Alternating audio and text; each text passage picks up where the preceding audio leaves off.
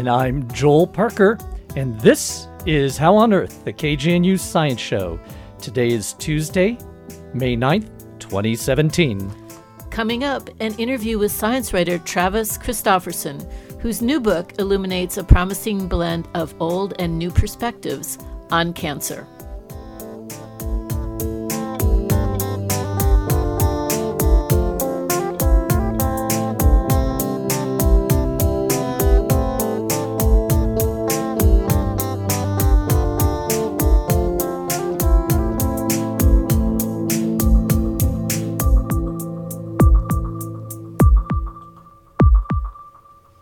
We begin with a look at some of the recent news in science. Researchers from Carnegie Mellon University have identified two groups of neurons that can be turned on and off to alleviate the movement related symptoms from Parkinson's disease. Parkinson's disease is caused when the dopamine neurons that feed into the brain's basal ganglia die and cause the basal ganglia to stop working, preventing the body from initiating voluntary movement. The basal ganglia is the main clinical target for treating Parkinson's disease, but currently used therapies do not offer long term solutions. The research group used optogenetics, a technique that turns genetically tagged cells on and off with light. They targeted two basal ganglia neuron cell types in a mouse model for Parkinson's disease.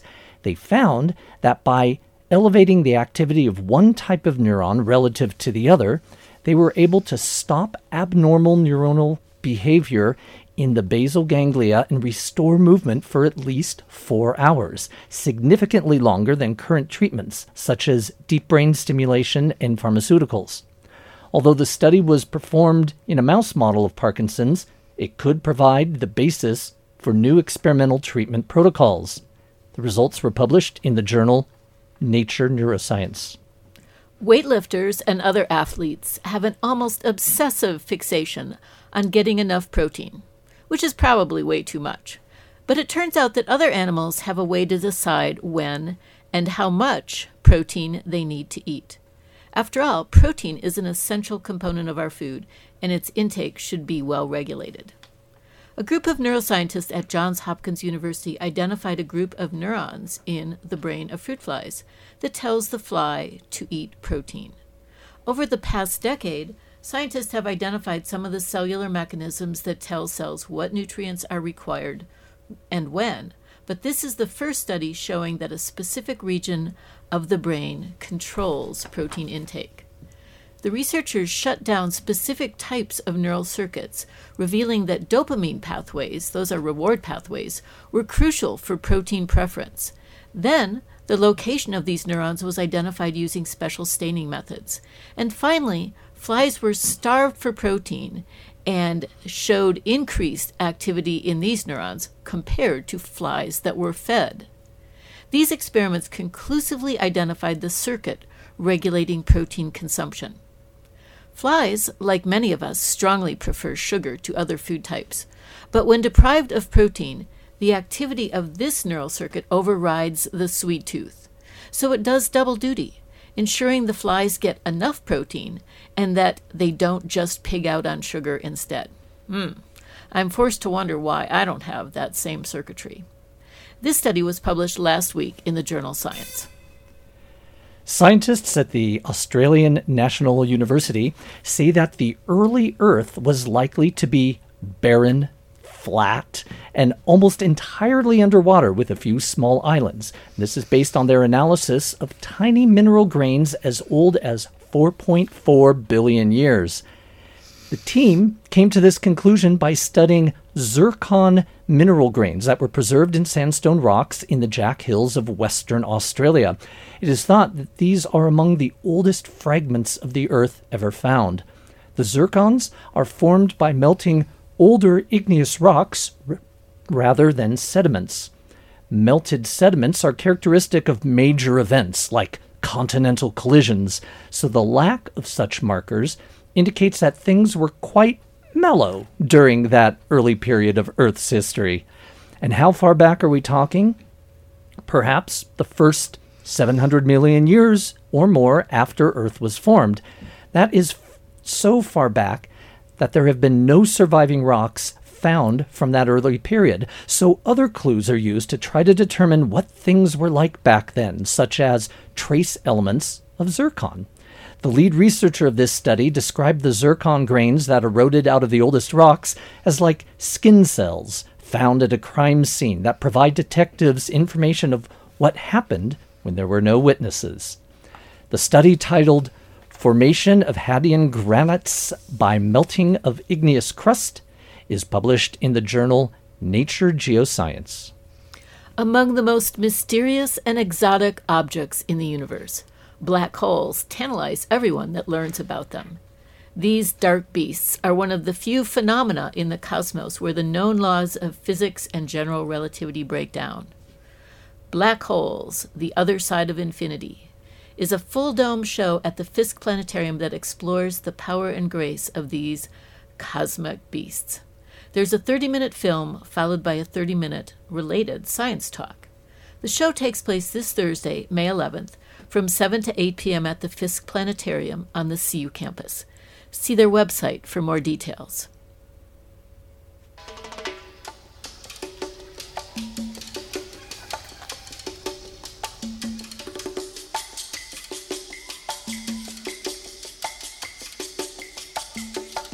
Fosters gives you cancer.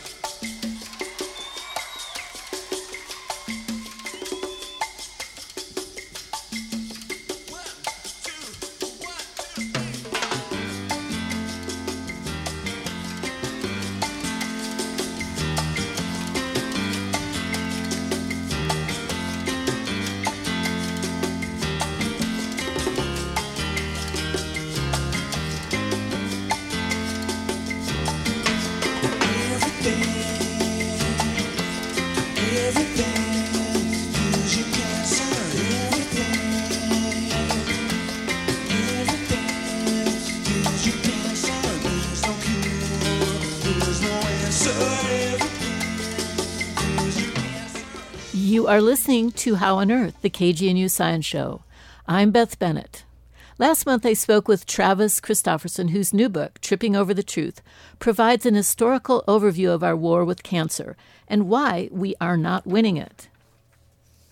He discusses old and new data which provide an alternative mechanism for the development of cancer and some new ways to fight it. Welcome to the show, Travis. We're talking with author Travis Christofferson. Did I say that right? That's right. That's correct. Okay, great. Who is the author of a recently, fairly recently published book, Tripping Over the Truth, in which he discusses a really fascinating alternative theory as to the causal modality behind cancer. So let's start off by talking a little bit about exactly what cancer is. So maybe you can talk about that briefly, Travis. Sure. The primary feature of cancer is uh, uncontrolled growth, and that's the what causes the pathology. And there's six hallmark features of cancer that are very well known. And you know the primary re- the primary reason that it, it's pathological is just because cells lose the controls, the normal checks and balances of division, and begin dividing uncontrollably. And the, the predominant theory for that that's that's been around for 50 plus years is called the somatic mutation theory that states that this state of uncontrolled growth is caused by the sort of series of mutations to key oncogenes. Genes, those are just genes that cause cancer. And these genes are the genes that are responsible for controlling the, the cell cycle, the division of cells. So when those genes get damaged or mutated, it sort of rewires a cell towards uncontrolled growth. And then, of course, that uncontrolled growth can produce a tumor in place, which can then spread to other parts of the body if it's a malignant tumor. That's right, and that that's the the part that that is fatal that kills 95% of people is that part, the what they call metastasis, the spreading. And so people used to think, I myself thought for years and years, that there were certain key mutations that had to occur in cancer. And then this was all kind of put to rest by some recent sequencing results from a, a really massive project. Can you tell us about that genome cancer genome project? Right. Yeah, that's what everybody thought, that there was a series of mutations for each type of cancer that would be its cause. And all the research leading up you know the 70s and 80s and early 90s led researchers to believe that because they noticed cancer didn't just appear; it sort of went through this series of graded steps. And the research hinted that each one of these steps would be underpinned by a specific uh, genetic mutation, like cervical cancer and colon cancer goes through these defined steps. So when the technology finally progressed to the point where we could actually sequence the entire genomes of cancer cells, and this was on the heels of the of the Human Genome Project, um, we were able to do that and look at the entire genomic profile of cancer cells and find all of the mutations. And this nice, tidy signature of mutations was not there. In fact, it was so much more chaotic than anybody had expected that researchers are kind of scrambling to redo the somatic mutation theory, and all these new sort of alternative theories have popped up as an explanation of cancer because the way it looks now is that there's absolutely no way the cancer can be an exclusively genetic disease. And this is a really interesting footnote on the process of science to me that, that you do a really good job of laying out in the book, like all the personalities of people and the story behind their research. That is, that people hang on to a theory that they have been working on for years and years and, you know, bend over backwards trying to twist the data to fit or, to, or twist the theory to fit the new observations, the new data, instead yeah, of saying. That struck me too as I went back through the research, and this, you know, this has been going on ever since science started. And and Max Planck, the fa- the physicist, has a famous quote about that. I won't get it right exactly, but it's new new theories or old theories don't die. They only die when the people that espouse them die. So it's not new. I mean, these sort of things. And when you look at it, you know, there's whole people's lives are invested in these theories. Textbooks are written on them. Grant money depends on them. All the technology in the labs, the sequencing machines, depend on getting more money to keep operating. So it's really not surprising that these things don't change overnight. Right. So we can we can stop with the the traditional theory there and go on to the some of the newer explanations which I find really interesting because they're so they have such explanatory power and they're so little known. So tell us a little bit about the Warburg effect. So yeah, the Warburg effect was discovered by Otto Warburg, a famous German biochemist in 1924. He was um, Nobel Prize winning biochemist, probably today is regarded as one of the, the, the best biochemists of the 20th century. Um, and he wanted cancer to be sort of his namesake. And he turned to it in 1924, and right away he noticed this sort of striking metabolic abnormality of the cancer cell that it generates lactic acid in the presence of oxygen and consumes tons of glucose. This is called fermentation. And there was no good explanation for why the cancer cells were doing this so Warburg later on in his career contended the reason why, and this was what he said was the prime cause of cancer, was there's damage to the respiratory ability of the cancer cell, and the and it shifts. The prime causes a shift to this sort of antiquated method of energy generation. Um, and this is today. This is simply called the Warburg effect, and it's very well known. You know, oncologists have been staring at this for a very long time. When you look at a PET scan, it's just a dramatic illustration of what the Warburg effect is. A PET scan is, is generated by injecting radio-labeled glucose into patients, and then over time, this glucose just concentrates within the tumor cells, and that's what you visualize. So it's been known for a long time that cancer cells have this metabolic quirk that they have a, a very, um, uh, you know, a huge appetite for sugar, and they don't like oxygen. Where normal cells will generate 90% of their energy with oxygen, cancer cells do not. And I find it really interesting that this is a well known diagnostic. Like you said, people have been using PET scans for years to show the extent of tumorigenesis, but the obvious correlation between the the metabolism of the cancer cell and that ability to use PET scans kind of escaped them. Yeah, yeah, it, you're right. It just, you know, when when DNA was discovered in 1954, it just and it was known that there was mutations in the DNA of, cancer cells, all eyes switched to the genetics of cancer, and this sort of you know old metabolic abnormality kind of got pushed to the wayside. And but you know, uh, recently, the last five years, again, it's come to the forefront. It's probably, along with immunotherapies, uh, metabolism is definitely the hottest topic in cancer biology right now.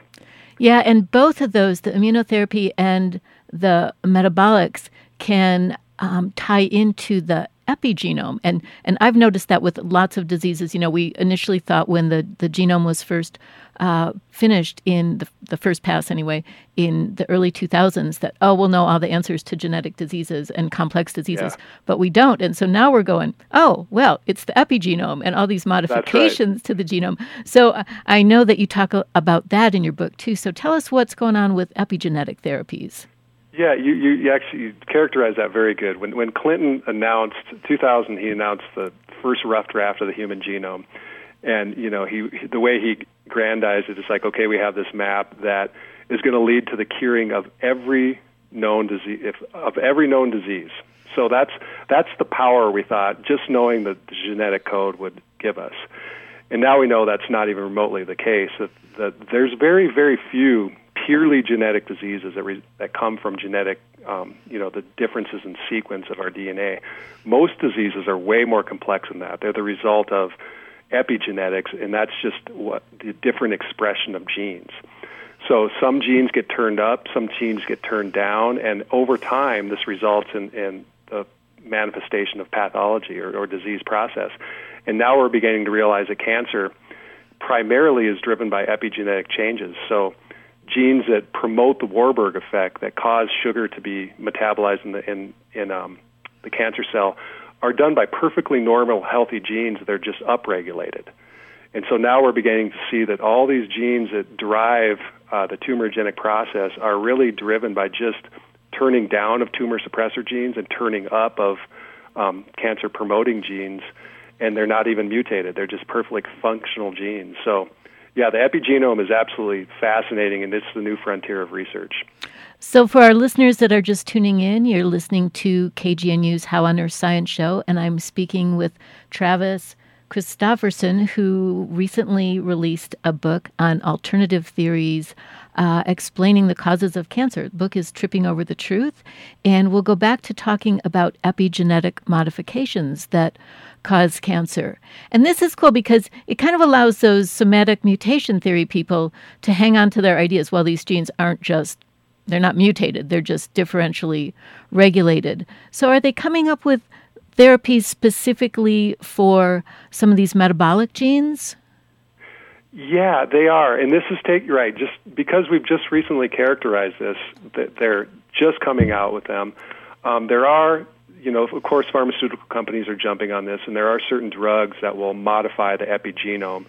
And the first kind of class of these drugs um, inhibit the methylation of DNA, which is an epigenetic regulator. And so they sort, you know, they're not targeted. They're very um, global kind of repressive drugs, but they've, you know, there's tremendous reason for enthusiasm from these first round of sort of epigenetic inhibitors, and they're only going to get better and more targeted as we go on. And, and ironically, even simple dietary manipulations, like something called the ketogenic diet, produces a endogenous energy compound called beta hydroxybutyrate when you switch over to burning fat. And that molecule, in addition to being just an energy substrate, is a very powerful epigenetic modifier. I'm glad you raised that ketogenic diet because I wanted to talk about that. You have a lot of stories in your book of from individual patients that use that diet to control and even get rid completely of their tumors. And I just wondered how that worked. Yeah, that's fascinating. That's uh, again sort of the the first idea when you look at cancer as a metabolic disease, and that's feeding off sugar. You know, the the one of the first therapies that comes to mind is this thing called the epi or the ketogenic diet that's been around since the 20s. It was actually standard of care for epilepsy in the 20s, um, and it's got very you know very interesting medicinal properties for a host of different diseases. But cancer, the idea is simple. It the diet switches away from carbohydrates and replaces them with fat. So you bring, drive down blood glucose and replace it with something called ketone bodies that replace glucose as an energy substrate. So it's got this very seductive kind of, um, you know, people understand why the therapy itself, and there, we're beginning to get um, some data that about how it works. There's a, a young MD in Istanbul that's using the ketogenic diet along with other metabolic therapies with something called glycolytic inhibitors, which further inhibit the use of, of sugar, blood sugar by the cancer cells. And he's using hyperbaric oxygen in addition to standard of care therapy. And when you sort of bolt on these medical these metabolic therapies to standard of care, he's done these retrospective studies on pancreatic cancer and lung cancer, and he's seen absolutely tremendous results. The lung cancer study, I think they looked at 44 patients, and median survival for stage four lung cancer is 8.6 months with standard of care. When you put on these metabolic therapies, um, it went to 43 months. So four, Wow. over a 400% increase. And that's with pretty low tech therapies. Pretty low tech. Yep. Yep. And so, what sure. what exactly is the hyperbaric oxygen doing? That that has been shown preclinically to work synergistically with the ketogenic diet. And when you put a patient in this state of ketosis, you're starving the cancer cell of glucose, and so they have trouble making antioxidants. Mm. And the way radiation works is by creating free radicals. Radiation is, is ionizing radi- radiation kills by generating free radicals. And so hyperbaric oxygen just can be viewed as sort of a gentler way to administer mm, radiation okay. because you generate free radicals and that kills the cancer cells. Right. So these are great therapies, but you know the pharmaceutical companies aren't going to make a lot of money off of them. So, is that one reason why it hasn't been widely publicized? That that is a big issue right now with with the FDA and cancer therapies in general is the burden of regulation on these sort of things. And the FDA right now, of course, requires a, a phase three double blind placebo controlled trial, which we know costs from drug conception to approval cost about a billion dollars. So there's no way something that's essentially free like the ketogenic diet or cheap like hyperbaric oxygen will ever get the money to get shepherded through that burden of proof. So there's sort of a backlash now between even some of the original pioneering chemotherapy doctors, you know, the pioneered um, the original protocols for Hodgkin's disease and so forth. They're saying that this this regulatory burden is just completely crazy. We need to go to where if we see an objective response with phase one or two two data, that should be enough to where oncologists can incorporate those therapies into the clinic, especially if they're safe, which these are. Right, right. So now I'd like to get into a little sort of speculation.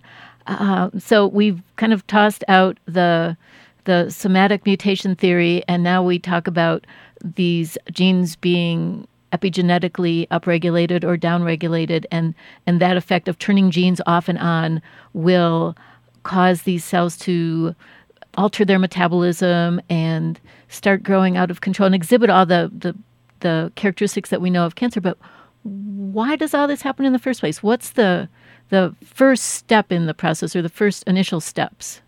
That that's beautiful question. That, that's a wonderful, and that that is still, you know, an ongoing focus of research. If if you look at the metabolic model, the trigger to do that is damage to mitochondria, and and the mitochondria um, have a very intimate relationship with with all your chromosomes, all your DNA. They talk back and forth constantly. So we do know that there's when mitochondria are damaged, they send out this what's called a retrograde signal to the nucleus, which is just an epigenetic signal, and that affects a broad swath of genes. You can have, um, you know, tr- transcription factors that affect up to 15% of the entire genome. So the mitochondria by themselves are able to affect a huge epigenetic response and it looks it, this when when this happens you see an upregulation of all these cancer promoting genes that we talked about so right now that looks like one of the primary culprits but there could be other things that are triggering this this you know sort of subroutine within the DNA to get activated but that's a great question it's an ongoing focus of research And that makes a lot of sense intuitively because the mitochondria are where oxygen is utilized to break glucose down completely. In other words, not to have that fermentation pathway take place. So if the mitochondria are damaged, then the cell would default to fermentation. But does that mean that the if the mitochondria get sick, they're really trying to signal that send that retrograde signal that you talked about to the nucleus to say, "Hey, it's time for cell suicide," and then the cell, for some reason, doesn't kill itself and then goes on into that cancer track.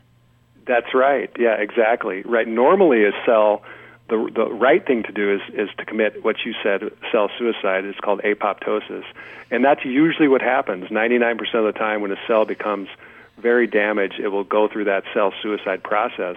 But for some reason, when this retrograde response gets stuck on chronically, all of a sudden you can get this sort of bypassing of the normal apoptotic signals, and the cell will continue to go down this cancer pathway and just this kind of smoldering, you know, worsening of, of all the hallmark features. So yeah, it takes a very, I think, specific set of conditions to get to get cancer to grow. I mean, think about it. We're, we're composed of 50 trillion cells. And so it just takes one cell to go down this path to generate cancer. So our normal checks and balances are extremely efficient. That it happens at all. Um, you know, we should. It seems like we should have cancer popping up all the time, but we don't. So it takes a very unique set of conditions to get this to happen. And and that goes back to well, if you can alter these conditions within your body, which you can, you know, from a preventative aspect, you could probably, you know, intervene on that process before it even starts. Right. So it's scary to think that all of us listening to this show probably have a bunch of those cells headed down that trajectory. So maybe we should all start eating a ketogenic diet and visiting hyperbaric oxygen chambers in our future. I think that could be part of that in the future, and and there's a big debate about you know whether a ketogenic diet should be sustained or not, and I'll leave that up to the nutritionists. But if you could do it periodically, maybe once once or twice a year go into ketosis and get in an ox- hyperbaric chamber, then maybe that'd be a you know just like we change the oil in our car, just a wonderful way to prevent disease. Right, right. Well, hopefully people will read your book because there's so much more to the book that we didn't get a chance to touch on, and we're running out of time. So I want to thank you so much, Travis, for talking to us today. Oh, wonderful! Thanks for having me. That was Travis Christofferson talking about his new book, Tripping Over the Truth. The metabolic theory of cancer he discussed offers the possibility of novel treatments and perhaps better outcomes.